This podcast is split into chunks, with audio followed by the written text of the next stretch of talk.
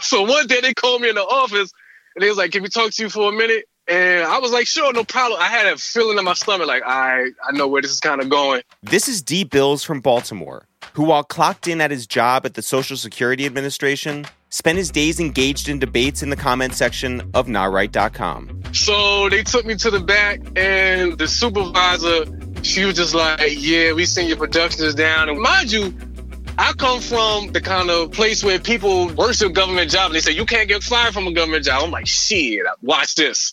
They take me back there and they're just like, so what's going on? I'm just like, well, what do you mean? It seems like your production is down and you've been on the internet all day. And I'm like, oh yeah? So they slid me this little book. And in the book, they had a log. And in the log, all you saw was all hip hop, all hip hop, nahright.com, nahright.com, nahright.com, nahright.com, nahright.com. So they was like, what's nahright.com? I was like, this is a little site I go to. And, um, you know, they gave me my walking papers and I went back to college. Today, Drake is celebrated worldwide. He's broken chart records held by the Beatles. He was always gifted, always talented, and always driven.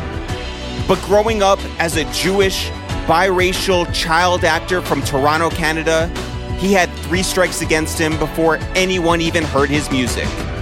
As he started his journey to become who he always felt he could be, Drake's mission was to gain the acceptance of a quiet IT specialist by day who also happened to helm the most powerful website in hip hop, where it's the real. And this is episode three $10 and a Dream. Osmy Rollins was raised at the intersection of making art and taking art. I grew up in the graffiti world. You know, I come from the era of the 90s, running around in the city, writing graffiti, boosting, rocket polo. Back then, hip hop wasn't dominant in pop culture. Rappers weren't hosting SNL or performing at the Super Bowl halftime show, and their music definitely wasn't in every movie trailer. But if you were a middle schooler in or around New York City, hip hop, boundary pushing and defiant, was everything. The beats made you scrunch your face. The rhymes were thrilling puzzles. The fashion gave you reason to get out of bed, and the graffiti, I mean, beyond just looking dope, it was a powerful form of artistic expression that allowed young people who were normally overlooked and so often unheard to leave their mark. I went through beef because of the graffiti writing that I did, you know, like that's just the life of a graffiti writer. You cross people out, or somebody goes over you, and then it turns into like a real life physical altercation because you know that's one of the cardinal sins is you don't go over somebody, you don't cross them out, you don't disrespect their crew. So you know, I'm a young writer.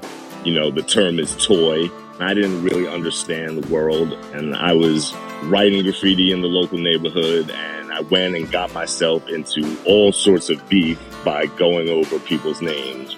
Just like how kids who couldn't afford Ralph Lauren's preppy clothing line polo would make do by sneaking pieces out of stores, Osmy did what had to be done to get up as a young graph writer.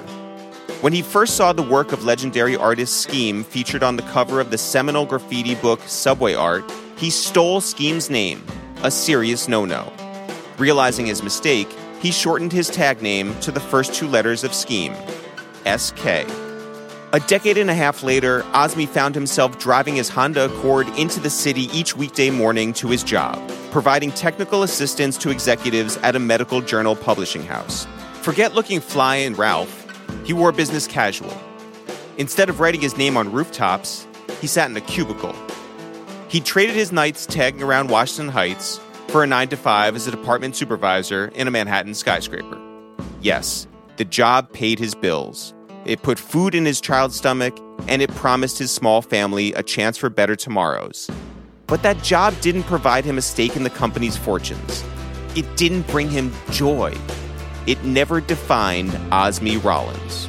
So every free chance he had, any moment to himself, any couple of seconds that a coworker would walk away, Osmy clicked over to a website where he could be his pure self, a place that he had created in his own image, Nah Right.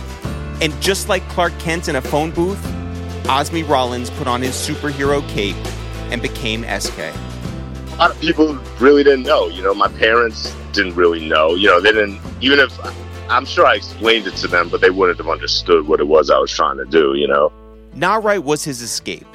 It transported him from that chair at his dry day job into the front seat of his Accord, aimlessly riding around with his buddies, bumping the newest music, and arguing for hours on which rapper got the best lines off in a ritual they called Hip Hop Mondays. It's a shame he's around, nigga, love crime. Every late night he outside with the nine. You ain't got chips, fuck the world. You got chips, you can fuck the next man's girl. Sound harsh. One of SK's best friends growing up, Sal Kakulo. We would drive around in my car or his car every Monday. It was him and I and maybe two others. We sincerely, literally just drove around for three, four hours listening to the hottest mixtape that week. And one day he's like, Sal, I'm gonna I'm gonna do a block.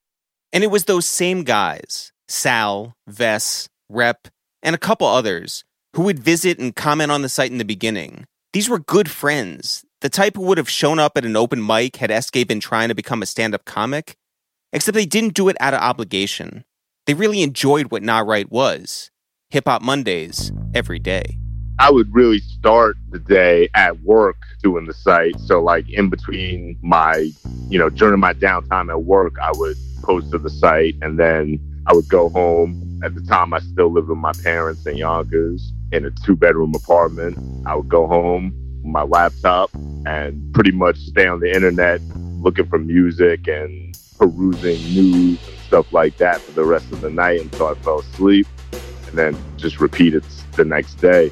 Uh, to this day, we have the saying in Yonkers, it's like, uh, and you'll see it uh, on a lot of posts that people go out of town, it's like, get off your block. I know tons of people that have all the, the tools in the world and all the outlets and the money, and they're just content with staying in Yonkers. Get off your block. That's the thing that a lot of people, it's very difficult. You really don't know how far you can go if you, if you don't leave the little circle that you're in. Though at the beginning of Nah Right, the audience may have only been that little circle. The owners of SOHH had once said that they didn't know they'd be able to find enough of a churn in the hip hop world to fill an entire website. But from Jump, SK, the hip hop obsessive, sought that out. He came across scans of a European magazine article where Prodigy dissed Nas. He would go on eBay looking for Big Pun's chains, not to buy them, but just to point out that they were there for sale. He sifted through the muck, took everything he thought was dope from around the internet, and brought it back to one place. At its core, though, it was just a WordPress site with no readers, no history, no bio, no nothing. There's a joke from The Office where Ryan the Temp says he could clean his desk in five seconds and no one would ever know he worked there. That was Nah Right. It used a basic blog template appropriately called Contempt, an empty background, a half dozen bare bones posts stacked vertically if you scroll down the page. I tried to keep it simple. There was just really a lot of white space, not a lot of distraction. It, you know, it really just made every post the most prominent thing on the site at the time. Easy to navigate, easy to comment and, and interact with. Finding anything out about the guy who ran Nah Right depended on context clues. If you spent enough time on there, one could figure out that he had a job and could not wait for the weekend. He loved Jay Z, hated Nas, and really hated 50 Cent. He had a working knowledge of hood politics, referencing Supreme and Fat Cat, street legends from Queens. And when it looked like the game didn't know how to hold a gun, it made for an easy punching bag. So, the guy was probably of a certain age, probably of a certain class, or maybe he was the Wizard of Oz. um, I mean, I think like some people thought I was white at first because at the time, you know, there were rap bloggers, but a few of the more prominent ones, I think, were white or known to be white. There weren't, I think, really, there weren't any rap bloggers that were prominently black. I saw that rumor, and I, I would correct people whenever I came across anybody suggesting such. The only concrete information you got was found in the picture at the top of the page an ugly, barely legible night shot of a light pole that held two signs a one way and another that read St. Andrew's Place. It was that hidden corner of Yonkers that would inform SK's views, his taste, and his voice. But since no one who mattered was taking a 30 minute train ride to Yonkers to ask a computer services guy his thoughts on the latest Jay Z verse, SK had to bring St. Andrews to the world. I've made it a point to post every day, multiple times a day, and not disappear for days or weeks at a time and, and leave people hanging. Whenever like a blogger would ever ask me advice, I would always say, just be consistent. Like, don't half-ass it. If you're gonna do it, do it. Be there for your audience. The cover of the August 2005 issue of Double XL magazine featured Jay Z, Kanye West, Foxy Brown, and LeBron James, all of them dressed like they were pulling up to a presidential gala and photographed in a life size replica of the Oval Office. If you wanted an idea of how well business was going for Double XL, you'd flip through 30 pages of ads before finally getting to the letter from the editor, Elliott Wilson. It was in that monthly missive where Elliott would crow about his accomplishments, brag about how he'd crushed his competition, and in this issue, even call out the eight artists he blamed for his worst selling covers, including Nas, Outkast, and the aforementioned Foxy. Double XL had the juice, and Elliott could throw shots at whoever he wanted. Elliot had created this persona, YN, as a way to talk his shit on the page, when in real life, he could be shy, removed, a loner. After leaving his dream job as music editor at The Source on bad terms in 1998, YN stepped into the spotlight with a mission to belittle enemies real and perceived. The same guy who would buy an ad in Billboard magazine encouraging advertisers to leave The Source and join him at Double XL would use ink in his editor's letter to step on the internet. This one's dedicated to you inferior fucks and jealous bitches who envy me, Elliott wrote. To the anonymous assholes hunched over your keyboards writing erroneous shit to get a rise out of YN, you're beneath me. I'm ready for a blogger geek burial. Bloggers, some of whom modeled their writing voice after Elliott, loved the acknowledgement, even if it came with a middle finger. And why not? Elliott, whose cosigns of artists, photographers, and writers held great sway, was the one to decide if you were hot or if you were nothing. And he'd let you know about it every single month on newsstands everywhere for four bucks an issue. Stephen Othello. I used to read Elliott's editor's letter and be like, I felt like I knew him. Like, yo, Elliott, fuck with it. Like, I felt like that in real life. When they said like uh, this post was created by SK, it's like you really in your heart knew that he fucked with it because he wouldn't do it. He wouldn't post it for any other reason. So it was so important during that time. And I appreciate him to this time because I don't think we would be where we went without a, a, a Nah Right. Elliott's calling card was his volume. SK's would be his taste. Yo, take a good look at a madman. I got mad plans. I got mad scams. I used to rap, but I did it the plan with Uptown Cop Hard 27 the gram. Yo, Texas legend Bun B became a regular visitor to Nah Right, checking for what spitters were getting respect, whether it be himself or someone like Brooklyn's Sean Price. SK was into a lot more uh, underground hip hop kind of stuff. He wasn't really a big fan of commercial stuff, but there were some things that he would have to be like, you know what? I came in front.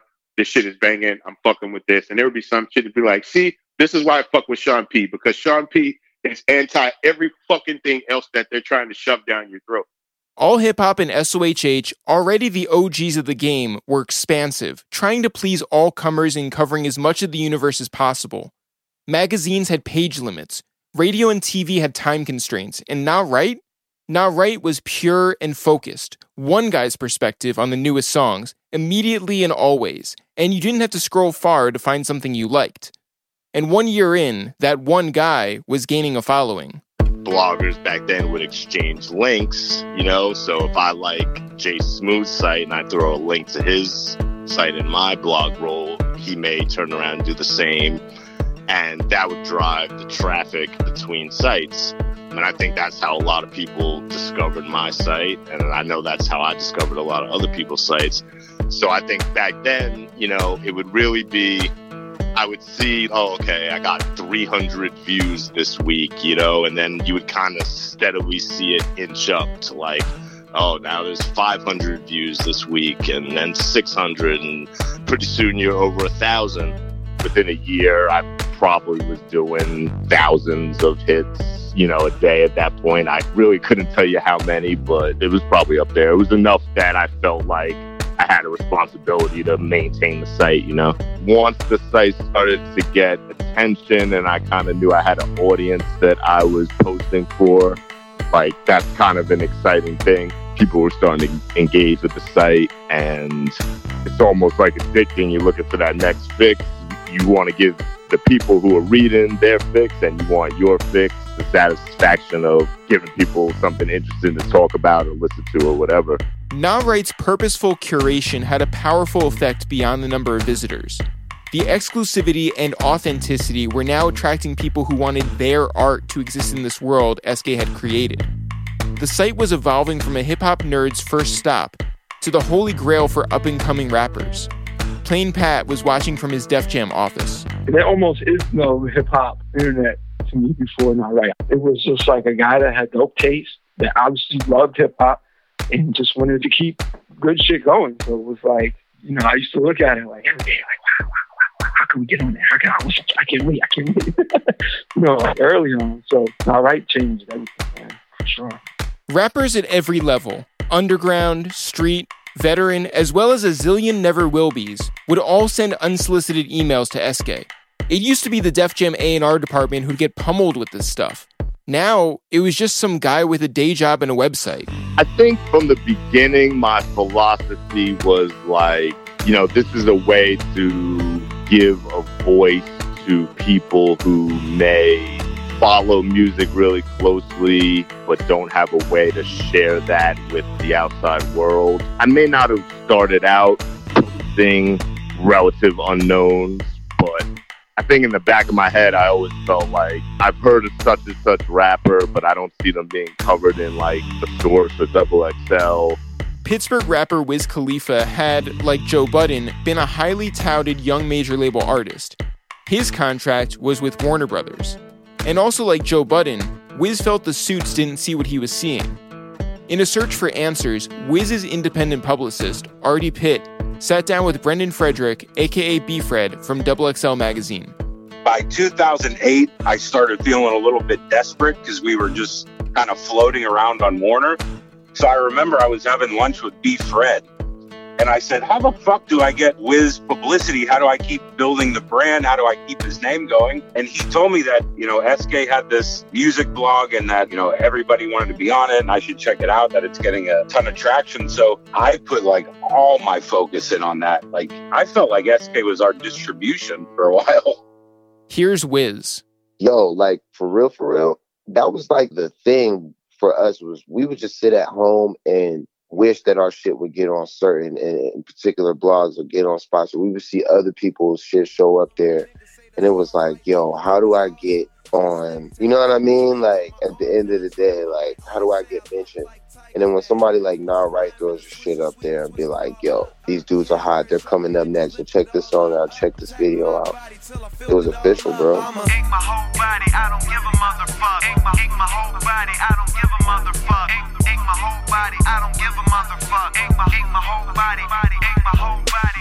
The Wiz Khalifa of that era sounds almost nothing like the Wiz Khalifa that we know today. But, you know, I saw something in this kid like, man, he's talented. He's on a different level. I never imagined he'd go to the place he went. Wiz Khalifa was kind of parallel in coming up with Currency and Currency, he wasn't necessarily new. You know, he had had a career before that, but wasn't really known. He was somebody who I just really felt like, why doesn't this guy have like a, a mainstream career? Why isn't he on the radio? There are artists that I've seen things in that ended up not really going anywhere, but I'm really proud of what those guys have done.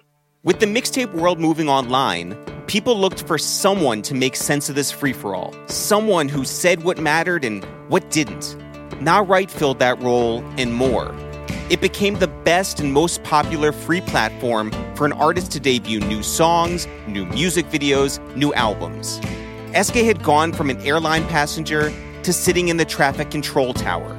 His readers started following his direction, taking their chances on someone with a new name like Nipsey Hussle, or someone whose moniker was a copy editor's worst nightmare like Curtains, who spelled his name with two symbols, and a punctuation mark. Honestly, like it was subject line. You know, like if you called me with your subject line, or like that was the days of MP3 attachments. You know, like you wouldn't necessarily send like a SoundCloud or a ZShare link. You just attach the MP3. So you know, I'd kind of look at the name of the MP3 and oh, that jumps out at me. What is your song title? What is your subject line? Does your name jump out at me? You know. Um, but back then, like before the floodgates really opened, I would really look at everything. You know. Were you listening to everything? I was listening to most of it. You know, there were some things that I was just like, I don't even need to click on this MP3 to know this is not for me, you know? But I was listening to a lot of it for sure. Way back when Mickey Factz was struggling to get steady coverage on Nah Right, he nearly resorted to begging on a collab he did with a regular on the site, Knowledge, from the group Kids in the Hall. Obama gonna win, Hillary say bye. She only won states cause she cried twice, and I'm nice. So should I be classified as hipster rap? Nah, right? I, I was playing chess when I did that knowledge record. And I said nah right on the song in like a bar. And when he heard that, he made it his business to address me on the post. And then I did it again the following week. And he was like, okay, I'm going to start posting you. Stop saying my name. After that, it was smooth sailing, brother. It was smooth sailing after that. I kind of vaguely remember that, but yeah, that sounds about right.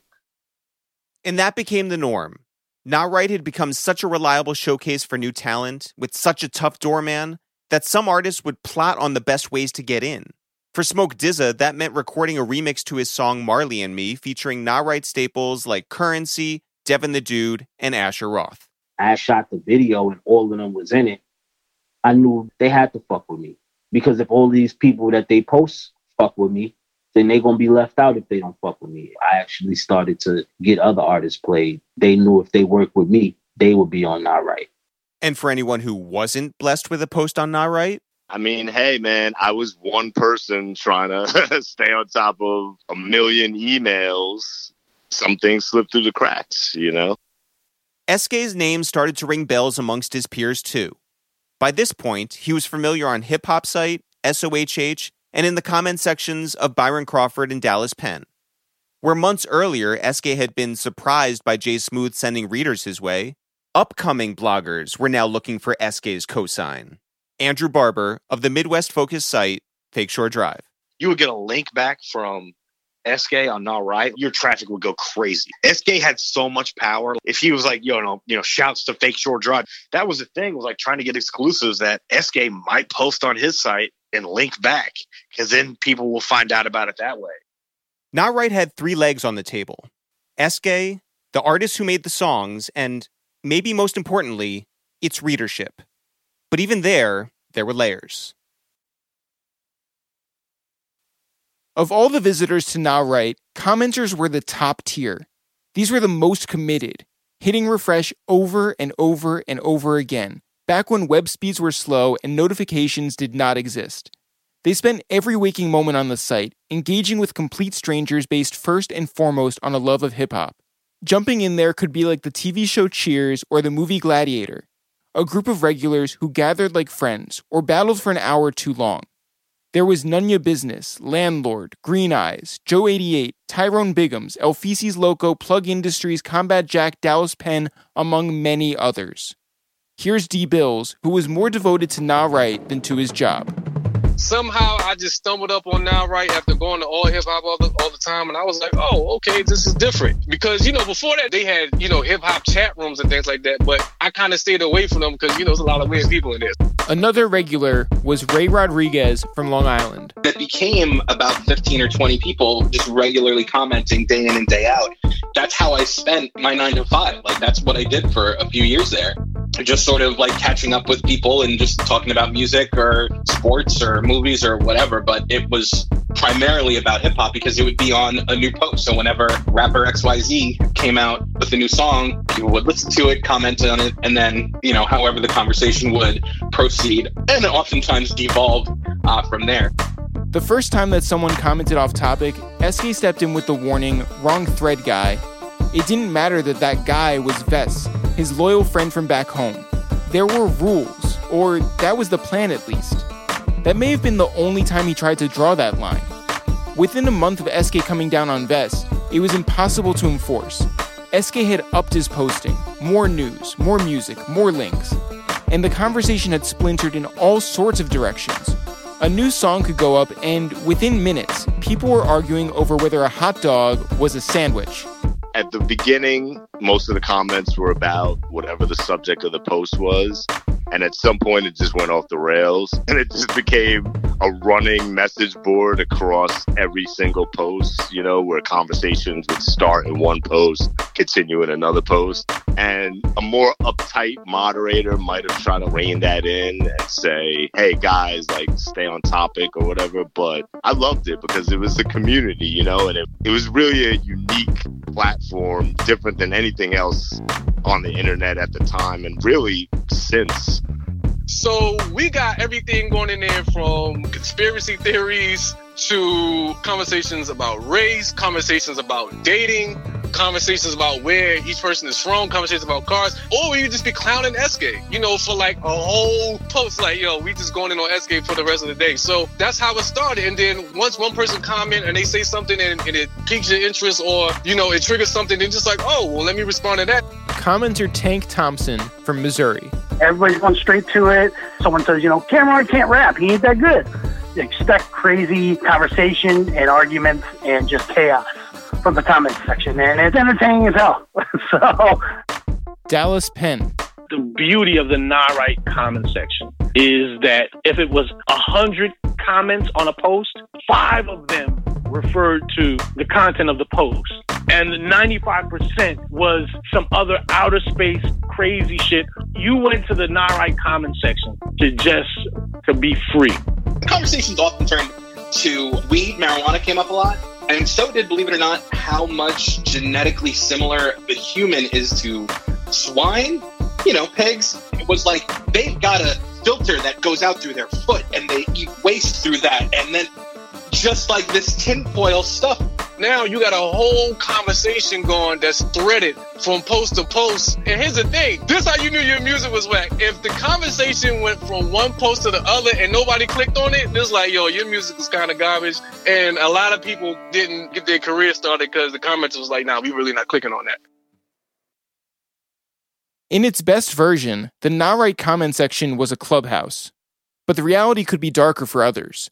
Those who'd return each day tended to be territorial, making new visitors feel unwelcome. Being that there were mostly guys in the chat, it was particularly hard for a woman's thoughts to be respected. The commenter Green Eyes was an exception. She put in her time and threw volleys as she saw fit. But others, such as the artist Nitty Scott MC, who had left Orlando for the possibilities of New York, did not feel warmth at all. This was not just exclusive to Nah Right. I remember a lot of the pure rap heads you can think of being on these sites because that's their world. And I do remember some sexism, just a lot of being so inherently upset sometimes that like a girl was rapping and possibly out rapping the dude next to her, you know, depending on, on your opinion. Some of it was so archaic that you wouldn't believe that this was 2010 and these were the things that like a group of men were telling a woman in a room you would not think that we were in this century and there would be things that if you publicly shared them now there would probably be more consequences and more outrage there were a lot of doors that i had to bust down because people just didn't want me or us there at all Chuck English wouldn't look for the validation of strangers. I ain't gonna lie to you, bro. I stayed the fuck out the comment section. That's how you become one of those artists that over implode um, from the opinions of others and stuff. I stayed the fuck away from that shit. I'm not even gonna lie to you. I don't think I've ever been in the comment section. That's just not good for your health. For the regulars, though, outsiders just wouldn't understand. The Nah Right comment section existed as a beautiful mess, freewheeling and dysfunctional, like any family. Dudes come in and they want to come in hot. Oh, this song sucks. Blah, blah, blah. You know, let's make fun of Mickey Factz. He sucks. You know, whatever it is. You come on there. First of all, your comment better be very, you know, nice. Because if you say something out of pocket, it's gonna be like, yo, who is this person with their opinion that nobody asked for? It became like a college frat where you almost had to prove yourself in a sense, but also like once you got associated enough with them, you're cool with everybody. You got to mind your P's and Q's and just have a little respect for everybody, and you'll eventually kind of get there. As the site grew, so did a sense of ownership in its success, both by the commenters and SK. Who deserved more credit as Nah Right gained more traffic? Was it the engine or the wheels? It was a real chicken and egg situation, or swine and foot filter, if you will. At a certain point, you start to turn on the curator. You turn on the person that's giving you the content that you're you're craving. You know, it was weird. You would start to see promotions on the website itself for new artists, and maybe some of us we never heard of, or maybe for some people they didn't like it kind of became this thing of like, oh, look at SK, he's just trying to sell some ads and stuff. He's selling out. And some people were like, no, it's it's supposed to be this special thing that we only know about. A half dozen of the most steady commenters broke off to start their own site, cheekily called the Alumna. It was a spot where they'd be able to write long form and show more of their own personalities. That's cool, that's cute, but it made SK feel away. It was kind of like you guys should have given me some kind of credit for it. And after that, he got a little bit funny, which I don't necessarily blame him, because we essentially decided to make the entire plane out of the black box. I get in an argument with somebody and they'll be like, well, I'll just stop commenting here and your traffic will go down. And I'll be like, yo, but I built the platform. Like, first of all, I don't care about your little, little hundred hits I get from you commenting all day. You know, you're one person. I built this platform. Where's my credit? You, you know, there's the door. At the end of the day, arguing on the internet is for idiots, right? So we were all idiots. We all wasted a lot of time. I made a little bit of money off of it, so it's cool. You, you know, you could talk shit about me in the comments. That's fine. SK's rise continued uninterrupted. And that's mostly because of SK and the moves he was making, but also because of one commenter who would later prove to be indispensable to the site a high schooler from Montreal, Canada. This kid, who had just turned 17, was living a crazy life, getting in trouble, doing dumb shit 17 year olds do. And maybe his path would have turned out very different had a friend not told him in early 2006 that Jim Jones had just gotten arrested. So I go to Google it, and I guess I come up on Nah Right, and I loved it. Like, I read all the archives that night, or like for the next couple of nights, and I, and I looked at every blog he linked to, and it was like stumbling upon gold. After pouring through hundreds of posts, the kid commented, I'm jumping on the bandwagon a bit too late, but trust, I'm reading page by page. I really need to get my fix. He wrote under the name Nation. It was short for Nation of Thuggication, a reference to Papoose, the hugely hyped Brooklyn rapper who had just scored a $1.5 million deal with Jive Records. For Nation, reading Nah Right felt like a get out of jail free card. He had been trying to calm his days down and sitting at a computer for hours and talking to adults bullshitting about hip hop and how much they hated their jobs, well, that would be a much healthier scene for him. At first, it was kind of like we were little broing him, like, you know, let us teach you about this, or like, you know, let us put you onto this, or this is the opinion you're supposed to have when it comes to this. He hung in there and stayed in the comments and took whatever was thrown at him and threw it right back and really made a voice for himself within that community. I was really there to learn, and I would just ask him a ton of questions. I would ask him like, "Yo, when I come to New York, where should I go?" You know, like dumb shit, like really like kid in a in a candy store. I think a lot of people were also thirsty for attention and fame, like a lot, and uh, I didn't care at all. While Nation could jump into the comments and scrap with the best of them, he also didn't spend his hours aimlessly throwing mud and recycling insults. He was there to contribute, something SK noticed early. And with a deepening workload, SK hit Nation on the side, asking if he'd be down to take on some of the duties for the site. I recognized early that he was incredibly intelligent and a good writer. And at some point, I was just like, bro, you should you should write for me on the site. You should fill in when I need help. And, you know, I can't speak to like why I had that level of trust in this young kid when at the time I rarely let anybody post on the site other than myself. For someone as invested in Nah Right as Nation was, it was a complete surprise when he turned SK down. Nation felt it was too large a platform and he simply wasn't a capable steward. So he quietly set about training himself, like Batman going into the mountains of Nepal. He'd start his own blog so he could hone his skills, his voice, and his relationships, and hope that by the time he reemerged, he'd be worthy of the position.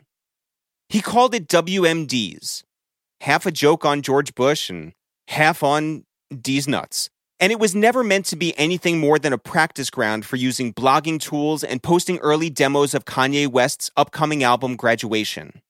At the same time, Kanye started his own blog called Kanye University. This is Plain Pat. Kanye University, that was like another game changer right there. He saw what the internet was and was like, y'all need to get in on this. And it's like, he probably saw the Nah Rights and all the people that were doing this, like using this platform. And he said, I want to get in on it. I want to show, show some dope shit too. Incredibly, some of the dope shit Kanye recognized was through Nation's work and his writing. And in the truly all important public cosign, he added WMDs to the small number of names on the Kanye University blog roll. If anything showed Nation's growth or the appearance of being good enough, it was that. I guess Kanye saw it and he liked it because it was just more context for everything that he's doing. Whatever samples I was finding, early streaming on YouTube, and then building context around what was coming out real time on Nah Right. It was a mental exercise for me, but I guess he saw the vision realistically. I just got so happy. I'm like, okay, I'm going to take it seriously and start working with SK. It had taken a few months, but Nation returned to SK's door. He was ready, and SK threw him a set of keys.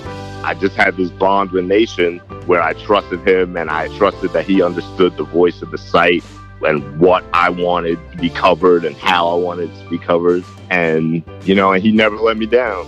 Nation, barely old enough to enter adult websites, understood completely what Nah Right standing meant, not only to the internet, but to hip hop. And he made it his purpose to help elevate this cultural centerpiece. I was discovering early 90s stuff for the first time. And at the same time, Sean P would be emailing me like, yo, you fucked up a lyric. Just email me next time. I'll do it for you. Just amazing shit. I wasn't like an underground geek at that point, but I was a different type of geek. Like I was more of a Roc-A-Fella diplomat historian and it sharpened my sword for the backpack type of shit. As close as Nation was paying attention to new releases and which way the trends were moving, a fellow Canadian almost snuck under his radar. When SK posted Mickey Factz's song Overdose on Life in late April 2008, Nation was the first to comment, saying Canada, followed by a half dozen greater than signs. Here's Mickey. I remember Drake texting me when we did Overdose on Life, and then, you know, when we had did that record, he was like, yo, man, Mickey, I just want to be on Nah Right. That's all I care about. And this is Drake. You know, we see who Drake is. He was like, I just want to be on Nah Right. Crazy. I was like, look, we're gonna make that happen. I'm gonna get you on Nah Right. And and sure enough, if you guys search Nah Right and look for the overdose on life post, Mickey Factz featuring Travis McCoy and Drake. SK writes, Mickey Factz is back with another song with uh, Travis McCoy from the Gym Class Heroes and some Canadian rapper. I'm living good, gripping wood with all the features. Jesus, my money straight, no creases. Peep this, we got bottles over here, cushions in the air, we good. Bitches over there, we good. Money on the floor, we good. Everybody know me. I'm about to overdose on life. Somebody please pass the needle. If I comatose tonight, you won't have to ask the people. If the In September of the same year, Drake and Lil Wayne teamed up for a song called Ransom, which, yes, caught Nation's attention. But truthfully, he didn't connect the dots until a few days later when British radio personality DJ Semtex posted an interview with Wayne. That guy who was dropping lines about Degrassi was the same actor from that very show. And now he's getting shouted out by the hottest, most prolific artist in the world. Like I got this rapper from Canada. His name is Drake. He he's real big. He's in the he's actor and all that. He's in. He high, all that type of stuff. He has his own TV or whatever radio show there. I just don't know of it. His name Drake though, but he a big shout out Drake Drizzy. Then I went back and I did I, I did my Googles. Nation started digging and landed on Drake's MySpace, where he found a fluid mix of rap and R&B, the melding of Kanye West and Little Brother. He liked what he heard. My 16 should be arriving in hearses. They get bodied. You see how I murk this? I switch flows much as my girl switch purses. Yeah. I figured that if Kanye is doing 808 and The Dream is producing all these records and doing like that type of emo rap, that this was going to be next. It was just like a calculated hunch or whatever you want to call it. I just guessed that this is the next wave because nothing else was sticking at that point. As you know, Papoose had his deal for like 1.6 million, nothing came. Saigon, all these guys came and went. So this guy's on tour with Wayne. He's recording with Wayne. He's putting out songs with Wayne, and it's a mystery at that point. But he's lyrical at the same time. But that didn't mean SK was about it. I was skeptical at first. I was like, yo, I'm not into singing ass rappers, nation. You know that. Like, Drake would take time out of interviews or YouTube video appearances to shout out Nah Right, signaling to SK that he was a fan, that he deserved more love than just a backhanded description. This is Drake from a video he did with Karen Civil. What's going on? It's your man Drake. And uh, I just want to, I want to give a shout out. I want to extend my respect to the whole Nah Right family, SK. Um, I'm a big supporter, man. I go on every day and check it out. And I'm always, you know, flattered when I'm on there. So from us here, October's Own, man, we appreciate you. We're looking forward to doing a lot in the future, man. Shout out Nah Right. Nah Right wasn't intended for dudes like Drake. It was underground, mean, and dirty. SK treated Drake like a fan on some go that way shit. But in Nation, he found someone who got him. So everybody's too cool for school, but I just called it as I saw it. I'm like, yo, this is good. To me, like the music is good, and I grew up. Yes, I have brothers, but I also have a sister, so I I, get, I understand R&B. We have a history in Canada for like great artists too. So I definitely knew there was potential here, and it checked off all the boxes from my point of view. Nation was steadfast, a true believer with a platform like none other. He wouldn't preach, he'd deliver. The Nah Right commenters, though, were unmoved. I was definitely not on board.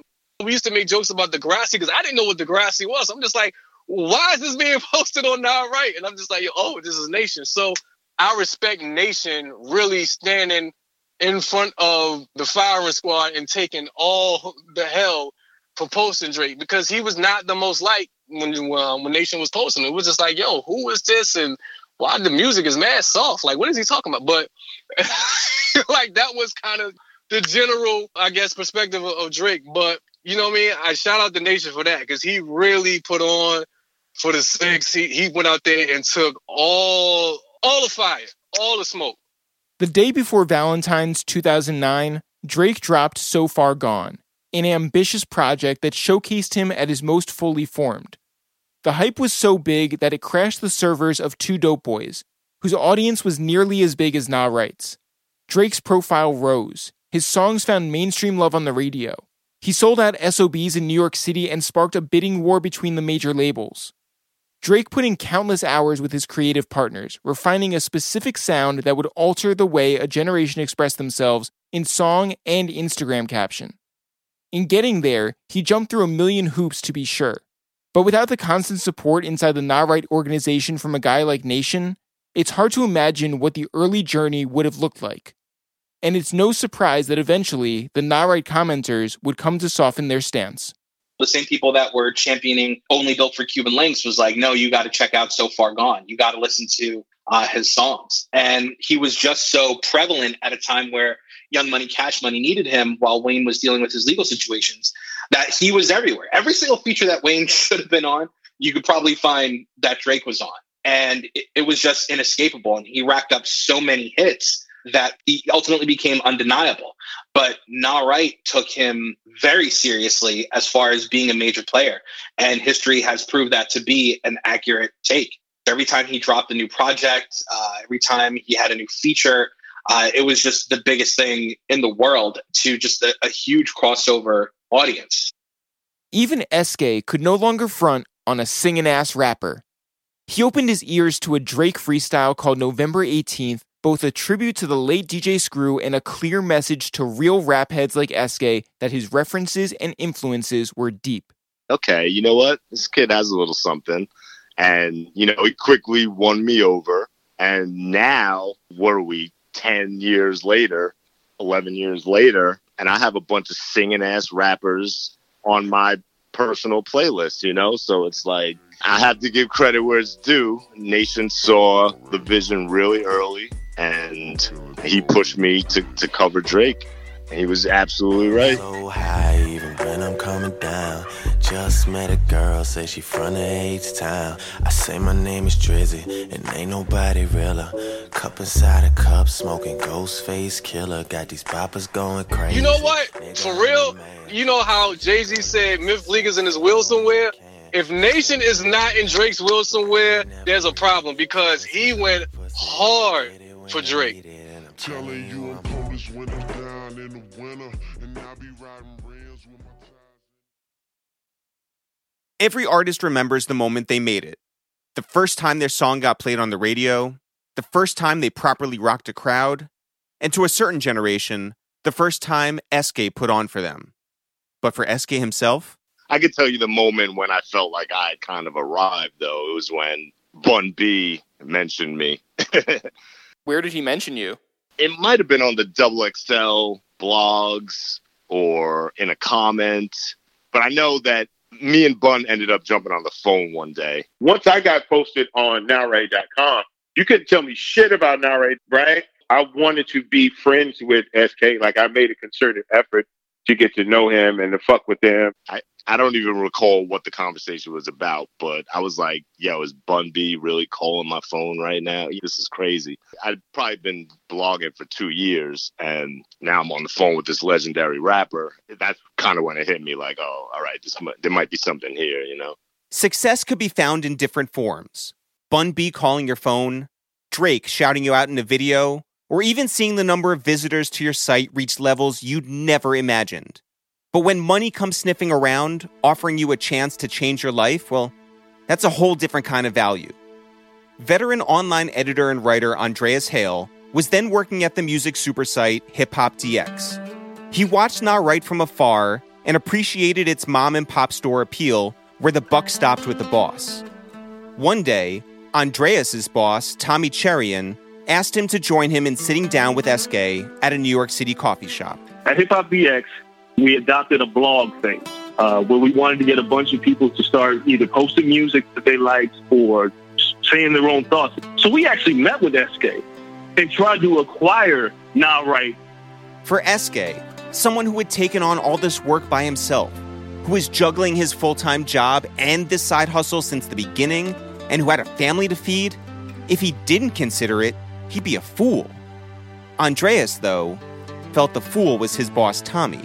And I remember telling SK, like, don't take this fucking deal. Go. Just do your thing. You know, I do recall considering it quickly and in a pretty short period of time coming to the conclusion that I wasn't going to do it. At the time, it was important to me to remain a bit independent, and I didn't really know what an affiliation like that would bring. I didn't want to have to run anything by anybody or you know, I didn't want there to have to be any consensus about what Nah Right was going to be or what it was going to cover. I was probably making decent money from the site at the time and didn't really need to jump on an offer like that. It is what it is. I'm not a DX anymore. I knew a culture vulture when I saw one, and I knew what Tommy was trying to do. and He was trying to gobble up all the blogs, but it was it was going to undercut their value. SK would double down on himself, getting up earlier, staying up later, opening up more emails, listening to more music. Sal Caculo. See, that's all he would talk about. He would consume himself with it. I don't know if he really understood how far it was going to go at that time. I 100% didn't think it would go that far and be that big. So, I mean, he had the vision, but I remember sincerely 10 clicks a month, uh, 50 clicks a month turned into, you know, 100,000 clicks a month, a couple hundred thousand clicks a month or whatever it was. But he just wanted to do something for him and his friends to, to go on there and, and chop it up and argue and stay current on, on the hip hop, whether it's the old stuff or the new stuff coming in, because he loves to, as we all did, try to find that next artist that we're like, oh, this guy's hot. This, you know, this, this person could spit. And spit they did. Technology made it easier to record wherever and whenever. The internet allowed people to search out whatever instrumentals had leaked online. If an artist wanted to record their own take on the song of the moment, no DJ or label licensing team or anything would get in their way. Lil Wayne's A Milli had a million unofficial remixes. If Brooklyn rapper Joel Ortiz felt like cleverly flipping Beamer Benz or Bentley by Lloyd Banks into a grimier ode to getting busy on the street, he knew that SK would post his song Nissan Honda Chevy within minutes. In my hoopty, I be swerving. The public's who I'm serving. Boost phone forever chirping. I be out there putting work and know them dirty boys lurking. If they nab me, then it's curtain. So when I go see a person, I spin the block, so I'm certain that it's cool. I'm no fool. SK's cosign didn't guarantee your career would take off, but if your art stood out, there was no better platform to appear on. Even after recognition in the Source magazine's unsigned hype column and in All Hip Hop's breeding ground section, the word was that Joel signed to Dr. Dre's Aftermath Records, home to Eminem and 50 Cent, thanks to SK posting him on NahRight.com. The record business could be fickle as fuck. Executives who'd jump in front of any camera lens to put their arm around you, who'd stop short of nothing to claim your success, would forget you ever existed the moment you're perceived to be cold. And the second you get hot, strangers act like they're your best friends. In the same way that the majors clung to iTunes, they now desperately fought for SK's approval.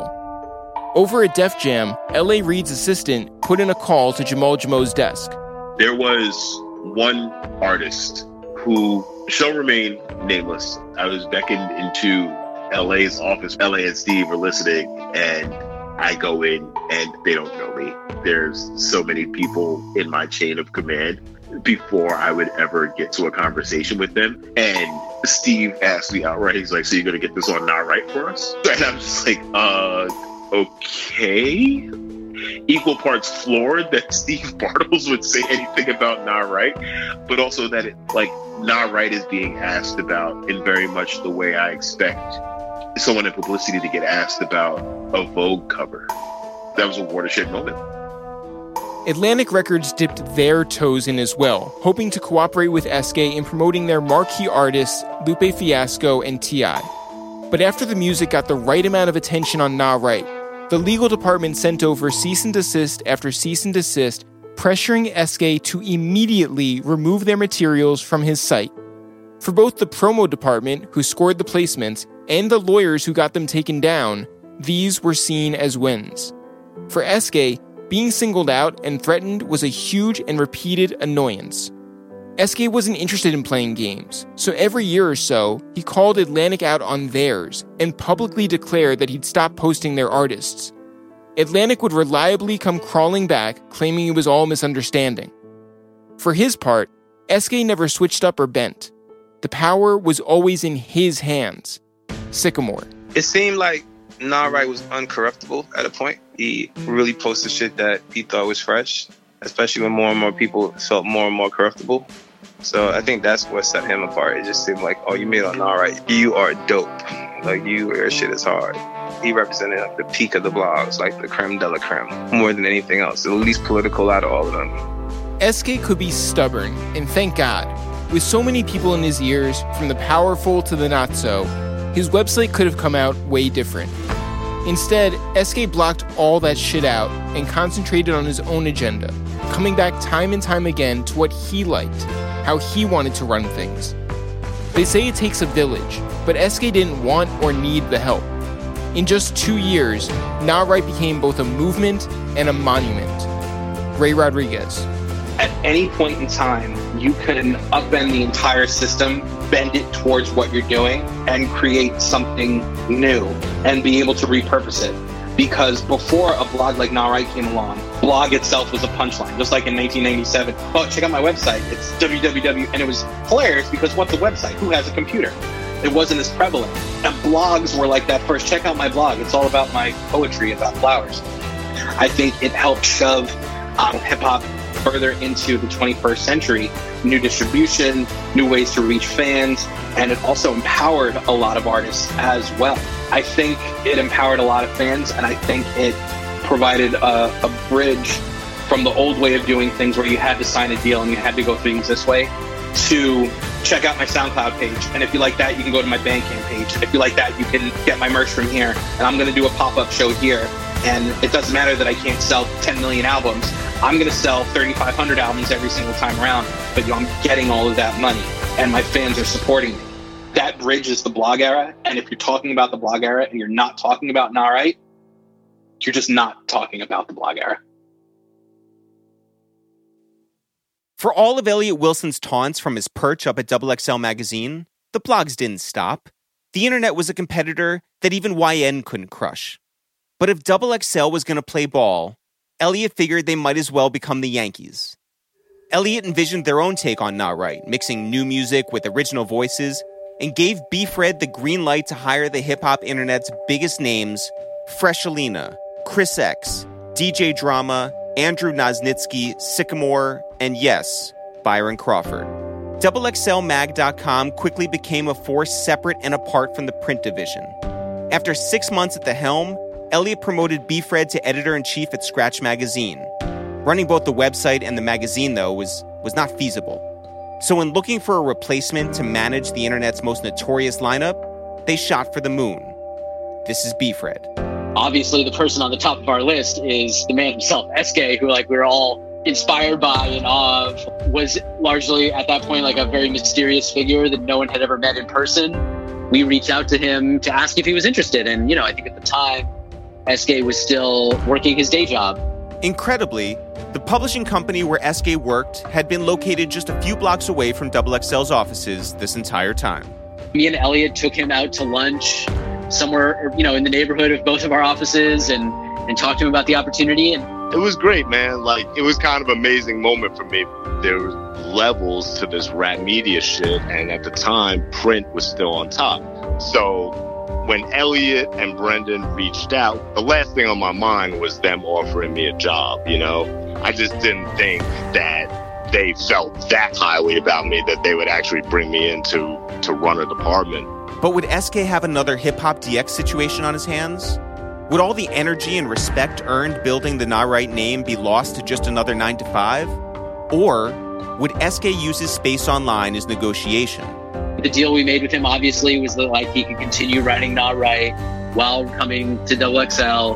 You know, there was obviously some amount of conflict there about like who gets to post it first, you know what I mean? And I forget how we resolved that. Again, that's another one of those things that we could have got hung up on that conflict, but we were just like, let's just do it. Let's just try it. It's going to be fine. He was just like one of the very few people that I could have imagined getting it right away of just like how to do this thing. It was inspired by the thing he was already doing, so very easy for him to pick it up. It was really kind of incredible. I wasn't expecting it. They hit me with that offer, and I'll be honest, it was kind of a dream job to me, even though I knew print was on the decline. Working for an organization like Double XL was in the back of my head. It was kind of a, a, lifelong dream to me. Yeah, I grew up a nerd reading rap magazines, you know, pouring over rap magazines and looking at bylines and putting these certain writers on these pedestals and to work at an establishment like that, it was just something I couldn't have fathomed. So yeah, it was a, it was a huge deal when they offered me that.